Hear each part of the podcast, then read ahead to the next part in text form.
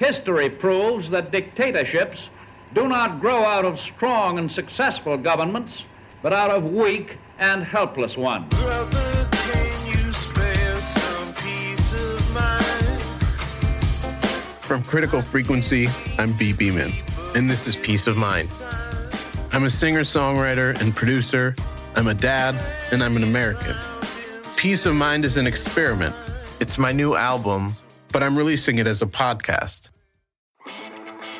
Today's episode is Can't Nobody Stop Us, and the theme of this episode is democracy and what happens when the pillars of democracy start to fall. Our guests today are Voice of America reporter Salem Solomon, retired Superior Court Judge Ladoris Cordell, and investigative journalist for Frontline on PBS, Neil Docherty. Let's talk about the four pillars of modern democracy here in America. There's a legislative branch who makes the laws, the executive branch that carries out the laws, the judicial branch who interprets and enforces the laws in courtrooms, and a free press that holds all of these to account. But let's start with the judicial branch, which I thought I knew something about, but really I didn't know a whole hell of a lot. So I sat down with Judge Ladoris Cordell. She taught me why an independent judiciary is essential in a healthy democracy. I'm trying to do my best to educate people about the judiciary. It is the third branch of government, and it is the least dangerous until, and I speak now under Trump, the judiciary has become very dangerous. I'm talking about the federal. Federal judges are appointed for life. And it's stunning because without that sturdy, independent branch of our government, democracy is doomed. The pillar. Democracy. Absolutely.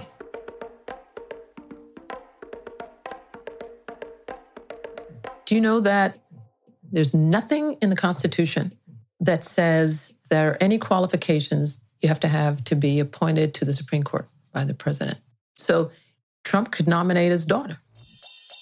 And there's nothing in the Constitution that says how many Supreme Court justices there have to be. Right now we have nine.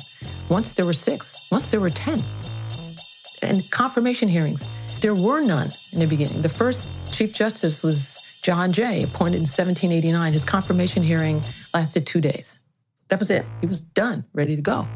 So it's time we become more informed about who are these people in black robes who have so much control over our lives. As a judge, I have all the power. You coming into my courtroom, that's my house. Mm-hmm. I am the producer, director. I tell you when to speak, when to sit down, when to stand up, and I make decisions about your life. It could be whether or not you get to keep your kids. And then, of course, on the criminal side, right? Mm-hmm. Who I can take your liberty away from you. I can sentence you to death. Now, interestingly, you know, there are law schools all around the country, right? There's no schools that teach judging. Mm. Could be a lawyer who's been sitting at a desk doing contracts and transactional work. Decide, I want to be a judge. So you apply or you run for a judgeship and you're a judge. So you leave your office and now you got a row. Wow. Go to work. Now go ahead and decide who gets custody of the kids. You have no training. You have no background. Or decide on a criminal case, set bail here. You have no training. And it's like it's, it's shocking. yeah. It's, it's, isn't it stunning though? Because you wouldn't go get brain surgery from a foot doctor no, that's no. crazy. If you can't tell, Ladoris is a bit of a force to be reckoned with. She's broken barriers across race and gender, she's a fierce advocate for police oversight, and she's not afraid to voice her opinion, even when it's unpopular. In 2016, Ladoris came under fire when she spoke out against the recall of the judge in the Brock Turner case. Her reasoning was lost on a lot of people, liberals especially. Here's a clip of her discussing her position on NPR. I am against the recall for a number of reasons. The first of which is that I believe it is a dangerous threat to the independence of the judiciary. I believe this recall is terrible for racial justice. It sends a message to every judge on every court in California and really beyond. And so a lot of the defendants are young people and mostly males of color, Latino and African American. They are the ones who are going to receive the sentencings of these judges who are going to be hesitant, if not fearful, to impose a leniency in a sentence. And I'm very concerned about what's happening in this country. Starting with the administration in Washington, it's had a trickle down effect where the judiciary is now targeted by those who just think, well, judges are not doing what we want, so let's just toss them all out. The whole legitimacy of our judiciary is at stake here. Now back to my conversation with Ladoris. and you went out on a limb and you got pushback. So, I mean, that just proves how unfearful you are and you're kind of a disruptor. A Well, little I've, bit. You know, it's interesting. I've never been called a disruptor. You're the first to do that. I mean, I, The Uber of the judiciary. I, I, I like it all. Yeah. I like it. Ladoris is one of the most impressive people I've ever talked to. And on top of everything else, she's also an accomplished musician, artist, and she's a fixture with the Commonwealth Club. Check out more at judgecordell.com.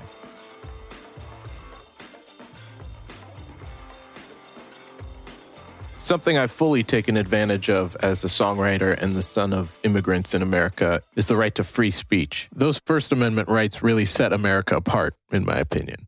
It's what makes us really great. Freedom of religion, freedom of peaceful assembly, freedom of speech, and freedom of press.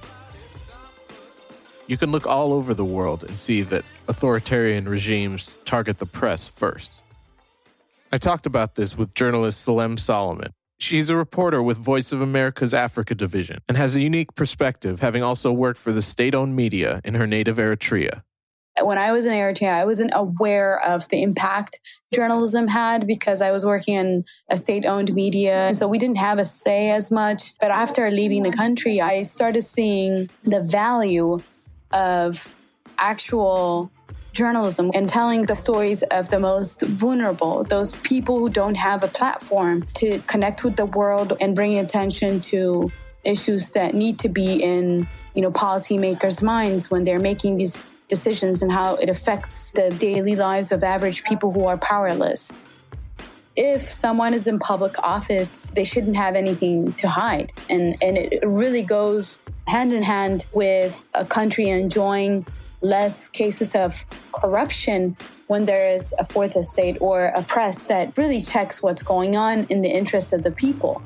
And so you have really strong civil liberties for that reason. When you're serving the public, including journalists, by the way, you need to be held to account for what you put out as well. I think it goes both ways. I think you shouldn't have anything to hide Yeah, exactly. And unless so, you're a criminal.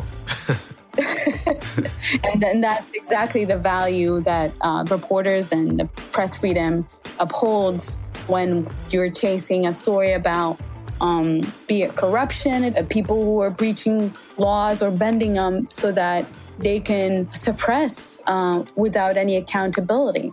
Uh, and I I think it really applies in all these pillars that we're talking about when we're looking at civil liberties. One of the effects of living in this post truth, clickbait Twitter world we live in is that the integrity of journalism has been dragged through the mud. I called the fake news the enemy of the people, and they are. The amount of work that goes into writing a story, fact checking it, and making sure you're legally covered to print it is something journalists deal with every day. Neil Docherty is a veteran investigative news journalist who has written for newspapers and created several documentaries for PBS's Frontline, including On Our Watch about the genocide in Darfur, and Putin's Way, which details the Russian president's meteoric rise. I spoke to Neil from his home in Toronto. I actually think the press, and particularly the press in America, is actually doing a pretty good job given what they're facing with the Trump administration. I think they're actually doing a great job of trying to find out the story and, and source them and get to the bottom of the story. I mean, I think we're in need of a great civics lesson at the moment in North America, where, you know, if something goes on CNN or the New York Times or the Washington Post or whatever newspaper, it has to go through editors. And then it often has to go through lawyers before it can get published. I think there's a great need for understanding what it takes to put an item on air or in a proper newspaper. And people, I think, are losing sight of that. I mean, I've worked with newspapers in Britain, I've worked with the New York Times here. I, I mean, I know firsthand how difficult that is to to get these things on air and prove them, and through the editors and the questions that we get asked, and then the legal screenings that go on. Yeah, you don't hear about that from my end, the consumer end. Yeah. It's an arduous process, and a lot of things don't get said, not because they're not true, but because perhaps we can't second source them. So, I mean, I've been in hundreds of discussions like that, and also asked for material to be withdrawn because of it. Because occasionally it works both ways, where someone in the team wants it on, and you have to have adult discussions where you decide can we actually sustain this and prove it. So I'd like to see people take more cognizance of how hard it is to put these things on air and in print. So, have you ever gotten yourself into a, a bit of a vulnerable, potentially scary situation? Maybe you're careful, but you seem to have no fear in certain regards. Well, yeah, we've been in a few uh, scrapes. I must say, I've never looked for any of this, and there are many journalists who've been in many more dangerous situations than I have. But um, the worst was Haiti. And that was the early 90s when Aristide was being returned to power courtesy of American influence and military, actually. And we were there just before he was due to come back. And they had these very nasty gangs called the, uh, what were they called? Called the attaches. And two incidents about the attaches were, uh, were terrible. One was I was trying to get an interview with the leader of the attaches. And, you know, when you go abroad in these places, you rely on very brave local journalists who we call fixers. And the fixer in Port au Prince in Haiti was a young woman. And she said, Well, the attaches all hang out on the street in Port au Prince, so we can go there if you want, but it's pretty dangerous. So I said, Well, let's go and check it out. I went with a crew, a cameraman, a soundman, a driver, and the fixer. And the fixer and I got out of the car, and there was a throng of guys with guns. I'm talking in the hundreds. And we're sort of weaving through them, trying to find the leader who we find. And I'm now in discussions with the leader, trying to arrange an interview. And there's a guy behind me screaming and letting off his rifle into the air. I'm quite prone to noise, loud noise. I don't like loud noises. I remember turning to her exasperated and said, What is that guy saying? And she said, He's saying, Let's shoot these shit now. Which, apart from the alliteration, was pretty scary. So I took it, we just kept talking to Buddy, the chief, and he agreed to be interviewed. We probably might not get shot before the interview. And that's pretty well what happened. He agreed to be interviewed, and and um, we were able to weave our way out of there. And to the crew's great credit, they could see there was a problem, and they came out of the van towards us to try and help us sort of make a space to get back to the van. So that was pretty scary. And the trouble with these guys is they're completely drugged up. They were paid with drugs. And the next day, I remember we were doing a stand up with a reporter in front of the American embassy in Port au Prince, announcing what was happening. And, and I think the next day, the military were all due to arrive. Anyway, this group of attaches turned the corner in a jeep bristling with arms. And they jump out of the jeep and they they put a gun on all of us. And in my case, the gun was right on my nose. I remember I mean, it is a terrifying experience to look down the barrel of a gun. That's a terrifying experience in and of itself. But to do it and see the guy's eyes like saucers and understand he's completely drugged. And if he blows you away, he probably won't even remember it. Wow. And I do think back to that and think I was very, very lucky to get out of there because You're at the whim of somebody's yeah, crazy high. yeah, and and and that is a, I mean, that is a really salutary experience. You don't want to do too much of that.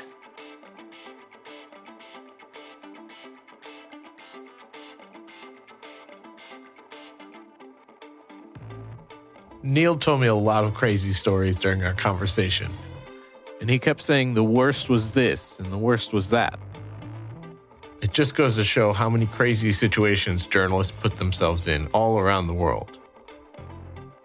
I was trying to do a film on the genocide in Darfur. We were accused of spying, By who? by the Chadian government. And so we're under house arrest for about 10 days. And it took a lot of maneuvering to get us out and to get our Sudanese fixer out. So after escaping Chad, I did have to have a conversation with Sarah, my wife, about going back because there were 10 days there when it, it looked pretty bad. I mean, I did go back and we did make a film. So it took two trips to complete it. Two trips, yeah. You know, it was a genocide and we wanted to tell the story. So I think you also have to weigh how important is the story as to how much danger you're prepared to put yourself in. It was one of the stories of the decade, in my opinion, and almost all but forgotten in many circles today. Oh, well, thank you. It is very important. I remember writing a line there about a blind man. A poor fella, you know, was chased out of Sudan. He was blind. His wife had been killed. He was there with his two children. And he was waiting in a refugee camp very near the border. And they were very fearful that the Janjaweed, who were committing terror all over southern Sudan, that the Janjaweed were about to come. And I remember writing the line if hell has a waiting room, it must surely look like this. I remember that line. Yeah. Very troubling, very sad. Half of that story is about Darfur and Sudanese government and the refugees. But the other half is the impotence of the UN. Yeah. And that was just as heartbreaking because the writing is on the wall about things going on now, Myanmar and the Rohingya or Yemen, and just how effective are they and what are they there to That's do? right. Um, And how empty never again has become as a promise. It certainly has a hollow ring to it, anyway. having traveled the world as an investigative journalist, Neil knows what democracy looks like, and he also knows what it doesn't look like. Well, I think one of my great worries is in traveling the world and looking at various countries, and many of them have been in a sorry state, and certainly many of them have not been democratic, is actually how the paucity of democracy that there is in this world and the lack of good governance wherever you go. I mean, if you think about it, you have Western Europe, North America, and one or two other countries. There's not that much. I mean, China is obviously an authoritarian state, Russia's a kleptocracy. India is a democracy for sure, but the corruption is rife and it's always on the knife edge as to whether that's going to be solved or not. So that's a lot of humanity just in that. And then you end up in countries like Chad or elsewhere where there's no semblance of democracy at all. And all of them are marked by no free press, violence against journalists, jailing and killing of journalists, no real opposition, no real elections, and terrible poverty and great inequality. These are qualities you find wherever you travel in the world that doesn't have democracy. I mean, the people suffer as a result. And I have to say, there's too much of that around. I mean, it's overwhelming sometimes how little decent governance there is, how little even a semblance of decent governance there is in this world now. And it's really a worry. We tend to think democracy is baked into the system and can't be undone. And I'm not so sure that's true. I think it can be undone and could be undone.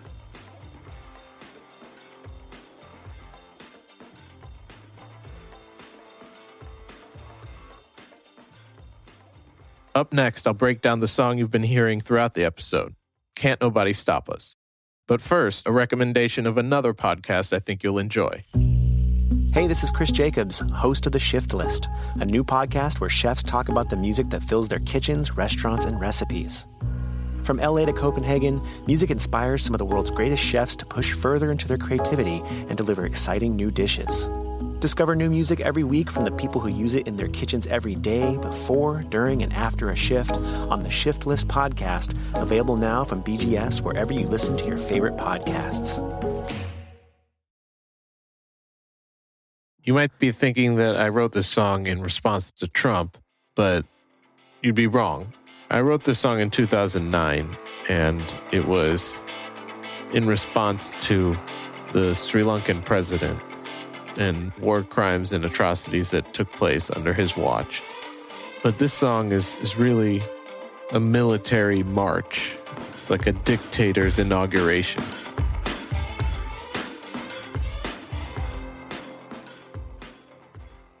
I had these two chords. Chords were just chunking along, and the bass line was kind of this intertwined locomotive engine. And I always look for that sort of synergy, you know what I'm saying? Like each thing is playing off each other. And in recording this song, I did something I don't do often, which is loop a section and jam over it on the guitar until I come up with, you know, the parts.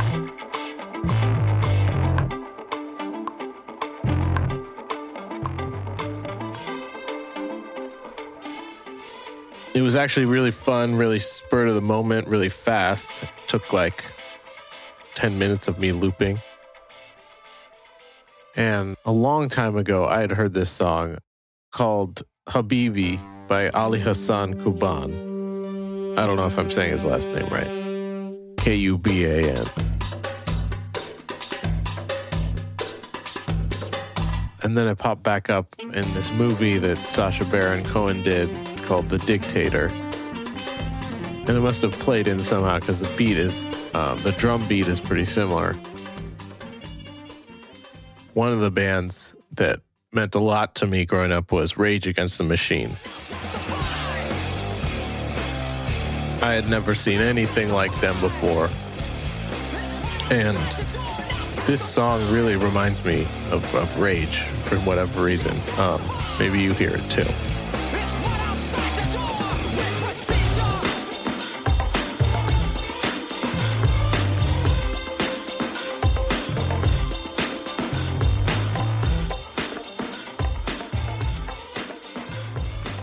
It's sung in the first person because sometimes I feel like I can say a lot more interesting things uh, by taking the role of the bad guy.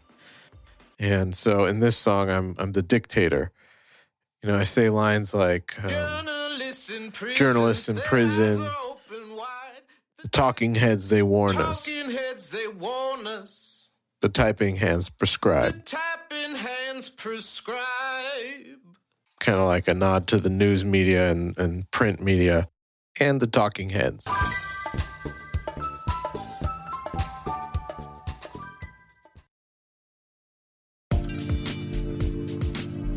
Now here's the full song. Be sure to come back next week.